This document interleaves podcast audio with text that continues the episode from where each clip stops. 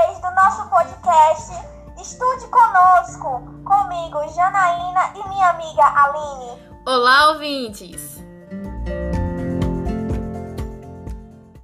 Vocês já sabem sobre o que é o nosso podcast?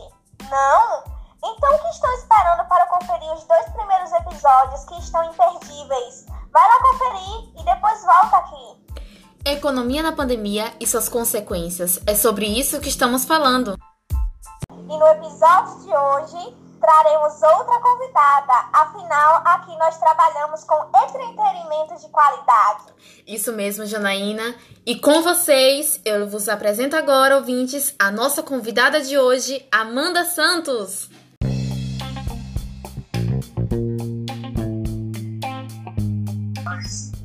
Olá a todos aqui presentes e aos ausentes também.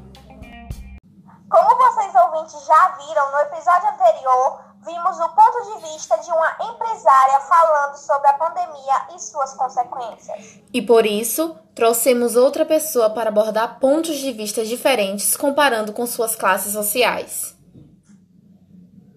Amanda, se apresente para o público conhecer a melhor. Fale um pouco sobre você. Olá, pessoal. Eu sou Amanda Santos, como já mencionado, e sou formada em pedagogia há oito anos. Preciso dizer que estou muito feliz com o convite.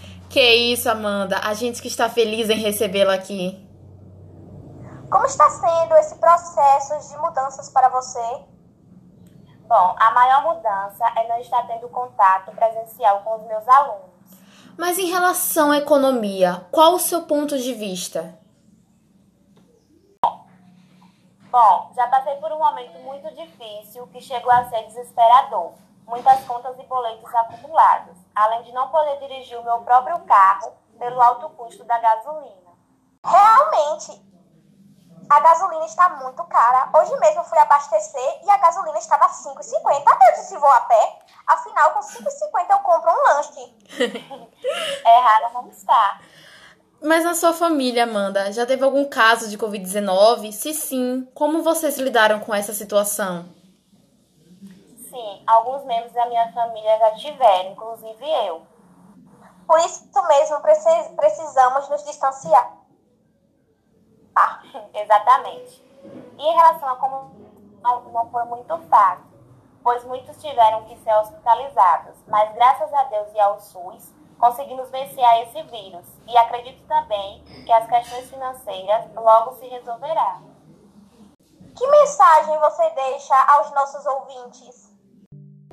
Então, a mensagem que eu deixo para todos é que mantenham o hábito de higienização, distanciamento social, usem máscara e hashtag vacina sim.